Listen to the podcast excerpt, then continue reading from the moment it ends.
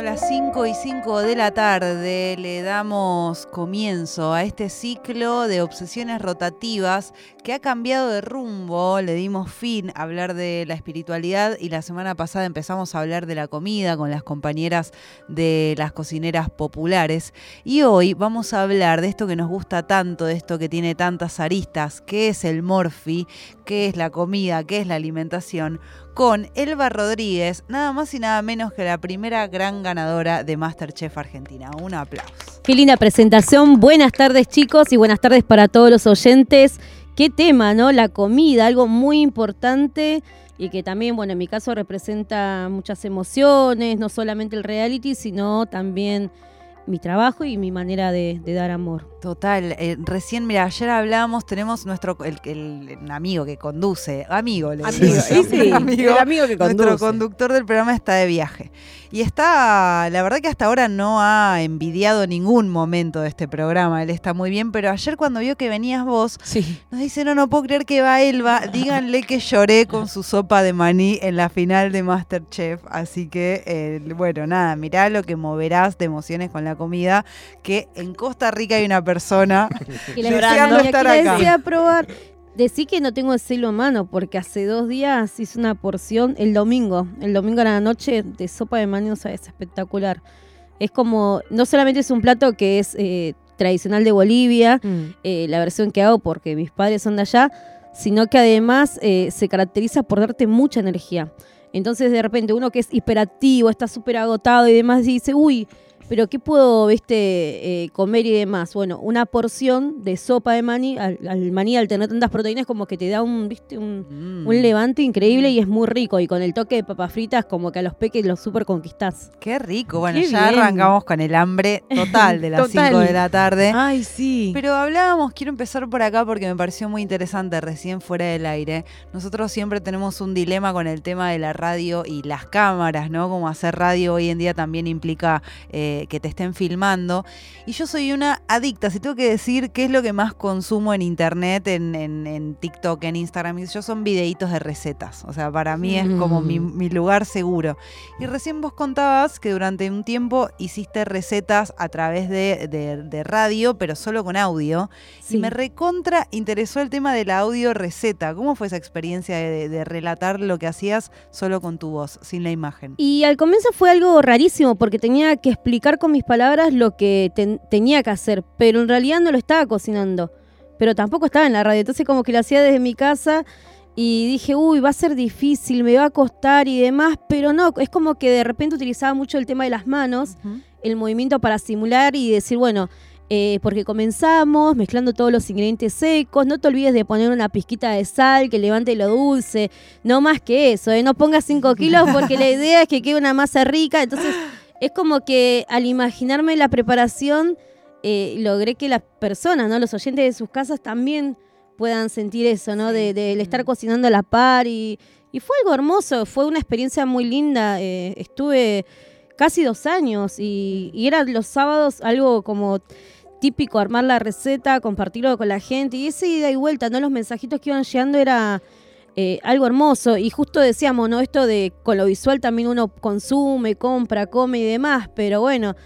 Eh, yo respondía amorosamente, también te pueden endulzar los oídos, porque era así como se genera esa emoción, ¿no? esas sensaciones a través de, las recetas. Me encanta. Y también haces, eh, bueno, es medio inevitable para una persona que vive cocinar igual meterte a full en Instagram y en redes a hacer recetas. ¿Cómo te organizás con eso?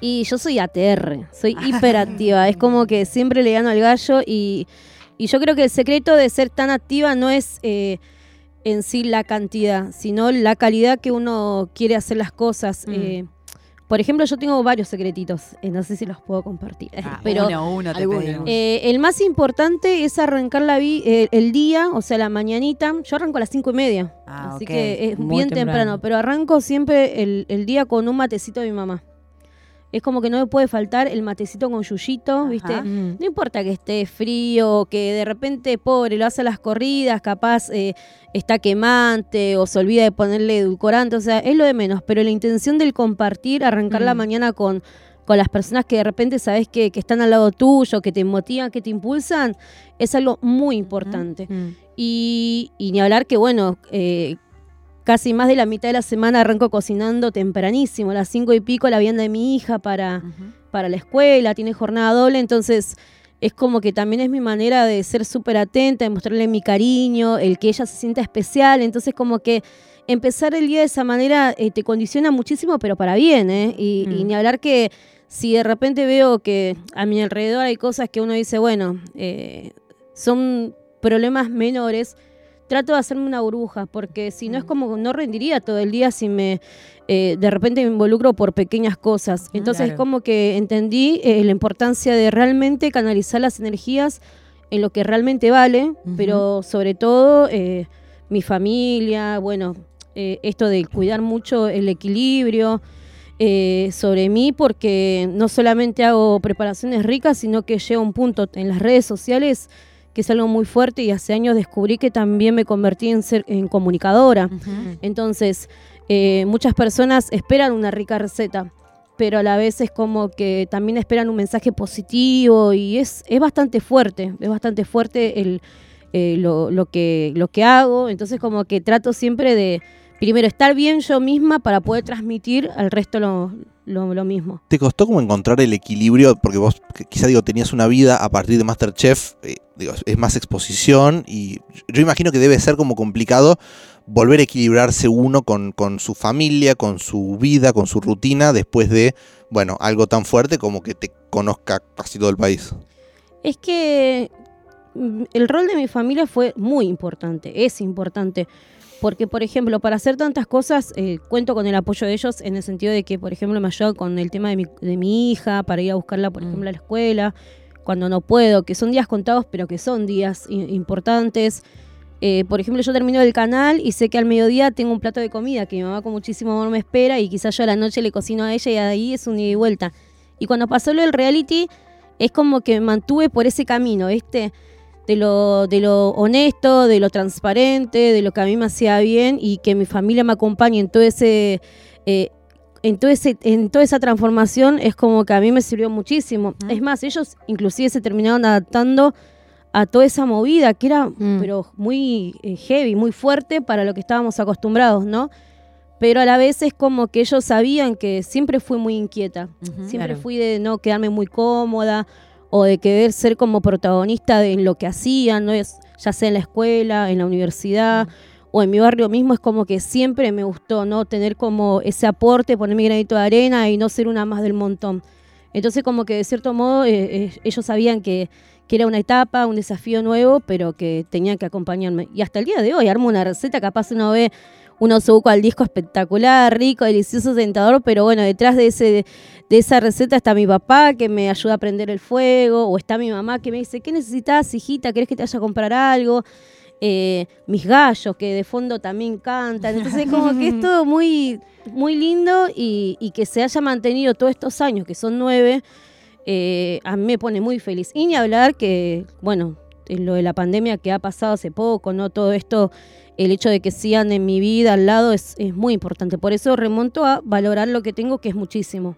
Y en ese sentido, la comida tiene como una función del compartir muy grande. Por ejemplo, a mí, a mí me encanta cocinar y vivo sola. Y la verdad que cocinarme a mí sola me, a veces me parece un embole, como que no le pongo tonta onda. Hay algo de la cuota del amor de hacerle a otro de, o de decorarle un cachito, una torta, aunque sea como te salga, digo, no, no hace falta tener eh, grandes eh, dotes. Eh, ¿Vos te cocinás, por ejemplo, para vos sola en algún momento? ¿O cuando tenés que comer vos sanguchito? No, no, no. solita, solita, no, no, no, no tuve esa vivencia todavía. Aparte, como tengo mi hija, es como que somos las dos compañeritas y demás. Pero quizás a mi hija sola sí le cocino la viandita y, y aún así le pongo como una chispa de, diferencias. Ayer le hice, creo que le hice un arroz chaufa, si no me equivoco, tempranito. Los compañeritos, que envidia, me imagino, sacando por ahí la salchicha. Sí, sí, diciendo te cambio, te cambio, ni ahí. No, encima de chiquita ella es como que está acostumbrada a comer cosas diversas, entonces como que le tengo que mantener como los gustitos. ¿Ella le, le gusta ayudarte a cocinar? ¿Se prende en esa? Sí, y no solamente ayudar, sino que es eh, también inquieta. Le gusta esto Mm. de, de hacer cosas, el, el ser compañera. O sea, son. A mí como madre se me cae la baba porque me siento súper orgullosa, porque es, es algo bello, ¿no? De repente ver en los hijos reflejados. Y tiene siete años, es pequeñita. Ajá. Pero el otro día, por ejemplo, eran once y media de la noche, el domingo. Y me decía, mami, yo me quiero terminar, eh, quiero quedarme despierta terminando de hacer un cartel que le quiero regalar a mi señorita. Y le digo, pero Agus, ¿te pidieron de tarea eso? No, no, pero yo se lo quiero regalar. Y, pero ya es tarde, tenés que descansar, tenemos que levantarnos temprano y demás. Y dice, no importa cuánto me tenga que quedar, yo lo quiero terminar. No Ay, importa el esfuerzo que, que haya, yo me quiero quedar despierta, mami, terminarlo. ¿Y qué le voy a decir? sí, ahí ya no le está, puedo a decir, no, anda a descansar, si es como, si ella quiere hacerlo, no, no, le- no me puedo poner, viste, en, en el medio. Pero sí tienes eh, algo especial que, que a mí, me, como madre, como tío, me pone muy feliz, eh, muy orgullosa. Y lugar que voy, lugar que, que recibe, como se dice, halagos y cumplidos, porque, porque es una persona muy, una persona muy, ¿cómo explicarte? Es, es todo lo que está bien, mi hija. y, y- creo que eso también tiene que ver como la familia, el entorno, lo que quiere transmitirle y demás, ¿no? Y con, con tu familia, o sea, con tus papás, ¿cocinabas más de chica? ¿Cómo era esa relación entre ustedes en ese aspecto? Sí, eh, en mi caso, bueno, era súper compinche mi mamá, que ella era la, la que cocinaba, es como que era muy activa también ella, trabajaba mucho en emprendiendo, vendiendo cosas en la feria, o sea, era demasiado, viste, esa persona que le gustaba salir adelante, no aflojaba. Y obviamente que yo estaba al lado de ella para acompañarla o para ayudarla a cocinar o para cualquier cosa estaba ahí, ¿viste? Éramos es como que la relación que yo tenía con mi mamá es muy similar a la que tengo con mi hija. Es como que se mantuvo ese, eh, ese circuito, pero sí, sí, era muy de, de prestar atención, de decir en qué te puedo colaborar, ¿viste? Y además a nivel cultural eh, es, muy, es muy típico de la colectividad boliviana que los hijos ayuden a los padres. Mm. No como trabajo ni mucho menos, nada que ver con lo que uno quizás eh, puede imaginar, eh, trabajo y demás, sino esto de eh, entender el sacrificio que hay detrás y el ayudar, como una acción de ser solidarios con el otro. Y bueno, en relación más al reality, ¿estás viendo? Primero saber si estás viendo y si viste las- la, la- la edición anterior de Masterchef. Y segundo, saber si volverías a, a entrar al reality. Como participante, no creo, no, no, pero quizás como jurada, eh, no puedo decir mucho, pero eh, podría ser, podría ser. Pero eh, sí lo estoy viendo. Igual dan muy tarde. ¿Cómo va a las 10? Claro. La tarde. Un poquito tarde. Sí, para sí, la sí. gente que trabaja, pero sí, sí, lo estoy siguiendo. Ya tengo eh, un par de participantes que la verdad me parecen como que van por el buen camino, pero todos tienen una historia detrás que es increíble. Y la diversidad de los perfiles. Sí. es, es muy notorio, ¿no? Pero estamos en una etapa en donde recién comienza, falta un montonazo. Claro. Y- ¿Te invitaron alguna vez desde que ganaste? Eh, como a, bueno, a- a- es, invitación de ganador de ver lo que hacen Sí. los participantes actuales. En, en la segunda edición del, del reality en sí, que eran gente realmente de que le gustaba, que le apasionaba, no el celebrity, eh, fui como jurada invitada. Sí. eh, en el 2015. Después no hubo otra, otra versión en sí, otra temporada. Sí. Después estaba el de los pasteleros, estuvo el, el de los famosos. ¿Y en el Celebrity nunca te llevaron? No, no, no. Ah, No, solamente Sí, sí. participé indirectamente a través de, de Vicky Cipolitaki, que, que llevó unos pan dulces y bueno, esos pan dulces se los hice yo para que le llegue como un cariño, un presente a los jurados, a los participantes. ah, Pero de estar no, no participé y el año pasado sí participé en la primera edición de Masterchef Bolivia. Viajé hasta allá también como jurada invitada y fue algo hermosísimo porque tuvieron que hacer desafío de la sopa de maní jugando de local, así que imagínense mis nervios Wow. estar allá en Bolivia y que, y que hagan el- la sopa de maní con sus distintas versiones. Obviamente, dependiendo de la región, va modificándose la receta, pero fue una locura. La primera edición que llega allá es, es algo. Es algo que no pasa todos los días. Entonces, como que eso también está bueno, estos desafíos que se van prestando. Y, y reitero, pilar importante de mi familia que me Mm. acompaña, porque si no fuese por mi familia, no, nada de esto sería posible. Pero también la gente, porque la gente es algo muy importante y siempre voy a estar muy agradecida porque es, es un- una comunidad muy cálida, no sé cómo explicarles, es, es algo tan bello el leer los comentarios, las buenas vibras, las cosas que te dicen, hoy arranqué temprano con mi pancito tostado, eh, desayunando un cocido, ¿viste? Entonces como que eso es, a mí me encanta. Es que un poco también eh, creo que, que a veces los realities tienen esto en el que trasciende obviamente eh, la calidad de, de- de lo que está haciendo cada participante, ya sea de comida o de lo que sea, pero también trasciende la personalidad, ¿no? Como que, que, ah, hubo algo de tu personalidad así dulce, cercana, eh, en la cual se construye una comunidad eh, acorde a eso.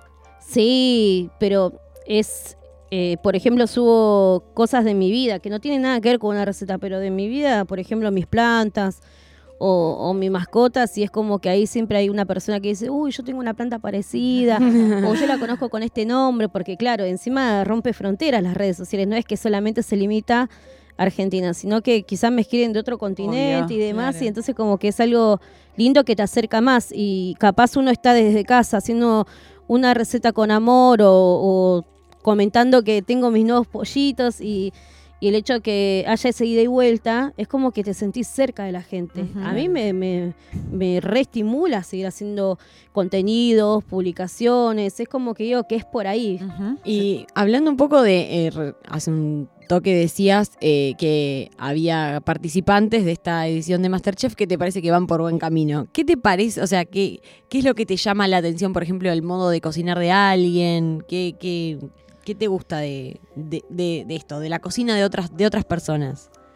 Eh, y es de todo un poco, porque uno puede tener como la pasión para cocinar, que era en mi caso en su momento, en el 2014, pero en mi, eh, por ejemplo, yo no tenía quizás eh, preparación técnica, no había ido a comer nunca a un restaurante, o sea, es como que tenía muchas cosas en contra, literal. No tenía noción de los puntos de cocción de la carne, porque lo mío era cocina de, de casa y no se aplicaba quizás algo más, eh, más técnico en sí. Pero lo que sí observo, por ejemplo, los participantes es como que ya están un poco más eh, cancheros en ese sentido y que estén más preparados es algo increíble porque eso se trata, ¿no? De tratar de superarse. Mm. Y los jurados, así como a veces te quieren estirar la oreja con las devoluciones y que uno dice, ay no, pobrecito. Pero esas devoluciones son críticas constructivas, son devoluciones que te dicen, bueno, tenés que corregir esto, o fíjate eh, que fallaste en tal cosa. Y, y el participante que tiene la humildad de entender ¿no? una crítica es como que también es parte del aprendizaje, porque si lo sabe entender después en el próximo desafío lo puede ir modificando. O sea, es una sumatoria de todo. A mí me sorprendió mucho la historia de Antonio, que Antonio dijo en su presentación en las primeras etapas de, del reality que dijo, yo desde el 2015 me estuve preparando hasta el día de hoy para poder estar en este lugar. Ujú. Entonces, es como que a pesar de que no hubo otras ediciones, él dijo, yo voy por este, yo estaba seguro de lo que quería. Y ahí tanto, bueno, uno lo ve de afuera, ¿no? Pero se nota que es realmente un clima estresante. El mundo de la gastronomía es muy estresante, ¿no? Como a tiempos de corridas y que si sale algo mal se cae el mundo abajo. ¿Cómo, cómo mantienes la calma en, en- en esos momentos? Y a veces eh, tenés que estar como preparado para manejar esos tiempos. Es muy difícil. Eh, siempre me preguntan si me gustaría tener un restaurante o por qué no lo hice y un montón de interrogantes sobre el tema. Pero es como todo, si uno quiere estar, tiene que estar al 100%, si no, no, no se puede. Y al tener una vida tan repartida es, es complicado. Una cocina tenés que correr a la velocidad de que te salen los pedidos, tenés que lidiar con eh, los mozos que te toman los pedidos, que a veces no te lo toman mal, te lo toman mal o te lo toman, eh, te mueven todos los papelitos, viste, las comandas del lugar y los querés decir, "No, y pero bueno, hay un montón de cosas. Y ni hablar de la mercadería, o sea, no es solamente hacer un plato rico ni demás. Hay que saber estoquear, hay que saber organizar el equipo de trabajo. Eh, es un mundo bastante amplio, Mm. pero es bello. Los que realmente aman cocinar están en su salsa dentro de una cocina. Claro. Es algo increíble. Y si acá fuésemos unos suertudos jurados de un reality hoy, ¿con qué plato intentarías conquistar nuestros corazones, Elba? Uf, qué difícil, ¿eh? Qué difícil. y me jugaría por lo que tengo más a mano, ¿no? Quizás eh, yo creo que lo dulce a todos les gusta. A mí me Mm. encanta. Me parece que iría más por ahí, hacer quizás algún algún budín que no tenga, viste, mucho esfuerzo, que si no tengo un batidor lo puedo hacer con una espátula, con una cuchara así, no importa que quede medio rústico, pero quizás algo más, eh, más fácil, que sé que va a salir bien, pero que a la vez le daría como algo diferente para que sea, marque la diferencia. Pero igual lo que es salado, eh, a mí me puede. Me puedes poner una torta Sos así, súper decorada, yo soy más salada. Ay, Me sí, qué rico lo lo salado. Yo también. Comería salado todo el día. Uy, sí, ¿no? Y encima tengo el horno de barro. Uh, gas. mirá las, frases, las palabras que acabo de usar. estuvimos, eh, Sí. estuve de, de- de vacaciones y había hornos de barro, en plural, porque había, fuimos a un lugar, había uno y intentamos hacer pizzas. La primera vez no salió para nada bien. La segunda salió mejor porque ya había una experiencia mala. Entonces Claro. aprendimos cómo hacer más o menos, cómo, cómo se enciende. Es, es muy complejo ese horno. Eh, no, no es joda, hay que tomarle el tiempo, saber Hay que saber, hay que saber el... eh, pasa que si es tu horno, vos con la práctica, como decís, le vas tomando el, el ritmo.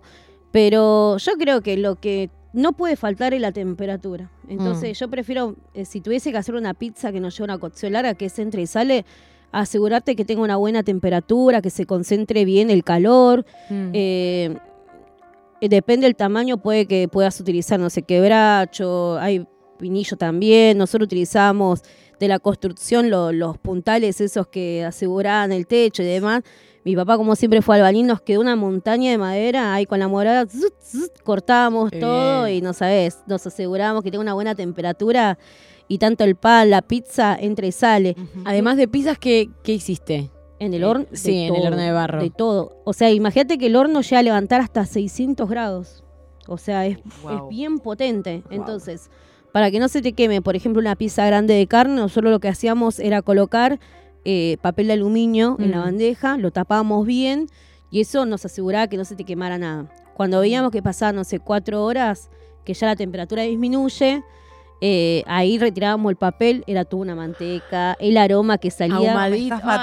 Todo el barrio se enteraba que prendiste el horno de barro, no por el humo, sino por el aroma que, que desprende y, y ahí le das un toquecito de dorado y te queda muy bueno. No. Y algo que no puede faltar cada vez que uno prende el horno de barro es hacerse un kilito de masa, un kilito de bollo para hacerse unos pancitos, porque es una picardía prender el horno y no hacer unos pancitos ahí es como que...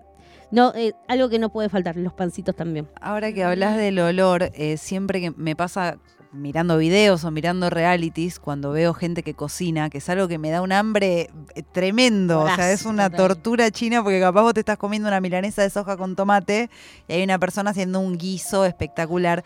Pero que hay algo muy importante de la, de la cocina que solo se transmite estando ahí, que es el olor, ¿no? Como el olor ese, ese que decís, ese olor a pancito de la panadería de la madrugada.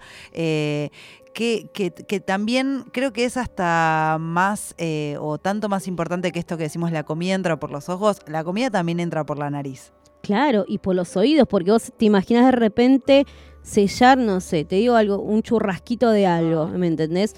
O hacer un sofrito de un, de un poco de cebolla y morrón en aceite. Y cuando escuchás la sartén que está caliente, te hace... Cuando le pones los vegetales, sabés que está en su punto justo, que va a salir de rico. No importa si las verduras son para una salsa, no importa si es para un relleno, sabés que sabor va a tener seguro. Qué rico. ¿Qué cosas? eh, no, yo por ejemplo cocino muy mal.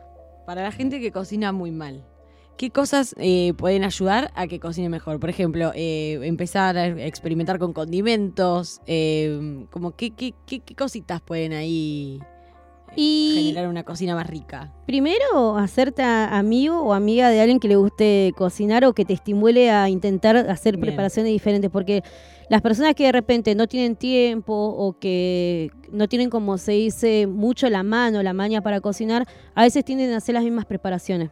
Es como que siempre repiten el menú. Pero si vos, por ejemplo, te rodeas de personas que dicen, uy, yo probé tal cosa, o yo preparé tal cosa, como que uno va aprendiendo a través de lo que... y te motivan a hacer otras preparaciones. Entonces, eh, las redes sociales a full te sirven para motivarte, para ver recetas y demás, pero ojo con las cantidades y ojo con el tema de las recetas porque muchas veces no están bien escritas. Es verdad Y eso. decís, uy, hice esta eh, masa de pizza como me dijo Menganita de tal y me salió una piedra. No tenía ni una bruja el leudado. ¿Qué pasó? Y te sentís tan mal porque crees que vos hiciste mal la preparación y decís, soy pésima cocinando, nunca más cocino una pizza. Y en realidad, oh, La receta estaba mal escrita. Mira, me pasó el otro día que quise hacer una mousse de chocolate. Sí. dije, esto es una pavada, he cocinado cosas más complejas. Agarro una receta de internet que arrancaba la premisa muy fácil de chocolate. Listo, ya está. Me Bueno, quedó me un, coso ahí como que después me lo comí sola, llo- llorando, eh, líquido, como medio líquido. Eh, no sé si fue mi culpa o si fue culpa de la receta, pero le vamos a echar la culpa a la receta. Elba, eh, una pregunta que le hacemos y le haremos a todas las personas que pasen por este ciclo, un poco resumiendo lo que hablamos hoy. ¿Qué es entonces la comida para vos? Y para mí es, eh, es mi manera de transmitir eh, el amor, ¿sí? Eh, el amor hacia todo, hacia la vida, hacia lo que hago, a las personas que de repente elijo compartir, ¿no? Mi familia a full, ¿no? Pero también, por ejemplo, en el trabajo mismo, en el canal, yo hago recetas que de repente no las hago porque son televisivas y quiero que en pantalla se vean lindas. Las hago porque primero me gusta hacerlas, me gusta que queden ricas y el- lo que quizás no se ve en cámara es cuando todos nos reunimos, ¿no? A compartir. No importa si es dos bocaditos de lo que uno realizó, sino el compartir, lo que se genera en la otra persona, y decir, uy, qué rico que estuvo, o mirá qué bien te salió, uy, lo voy a hacer. Entonces, todas esas cosas, todas esas emociones que puede generar la comida en sí, me parece que es lo, lo más eh, valioso. Porque si vamos al caso, recetas hay muchas, cocineros un montón, pero el hecho de que uno al probar un plato pueda sentir emociones, eh, me parece que, que va por ahí. ¿Qué es lo que pasó con la sopa de maní? O sea, recetas de sopa de maní hay muchísimas, pero tenía una historia de vida detrás que era impresionante y un montón de personas sintieron, se sintieron de cierto modo parte de mi familia porque están identificadas con, con lo que pasaba o de repente la vieron súper tentadoras, ¿no? Por el perejil, las papas fritas, pero es como que cuando te despierta eso en la otra persona decís, listo, es lo que uno quiere conseguir. Entonces lo mío va más por ahí, si no es como que sería difícil. Yo trabajo de lunes a lunes cocinando, eh, haciendo un montón de cosas y, y de repente la, para mí, ¿no? Lo que me llena el corazón es saber que, el- que la otra persona lo disfruta a la par. Bueno, muchas gracias. Te vamos a hacer, antes de, de cerrar, un juego que supimos Mm. denominar aquí el Kini Ching, Mm, una especie de oráculo en el que vos vas a elegir un número del 1 al 80 y te vamos a eh, bajar del universo de Ayúdame Loco una frase de cualquier personaje Ay, no. de la cultura, de la historia. Puede ser Moria Kazan o puede ser Manuel Belgrano, mira. Ah, bueno, es una frase. Es una es una frase. Ah, listo, listo. Bien, Así- así, no lo aplico en mi vida actual. Del 1 al 80, ¿qué, música, qué música? ¿Qué número elegís? Mm, 57. Upa. No había salido, me parece. A ver, a ver, ¿qué será? 57. Sí. Bueno, una frase de un señor llamado Mario Pergolini y dice, cuidado, hay mucho garca dando vueltas. Ay, no, justo hoy, por favor, no te la puedo justo creer. hoy, bueno, mirá, Cuidado. ha bajado. ¿Dónde Bueno. te puede seguir y ver eh, la gente? Me pueden ver de lunes a viernes, de 9 a 13 horas, en Unife, en el programa Viva la Vida. Y bueno, en las redes sociales como Elba Rodríguez Chef o Elba Rodríguez y en mi canal de YouTube Elba Cocina. Gracias, Muchísimas Elba, gracias. por tu paso por Ayúdame Loco.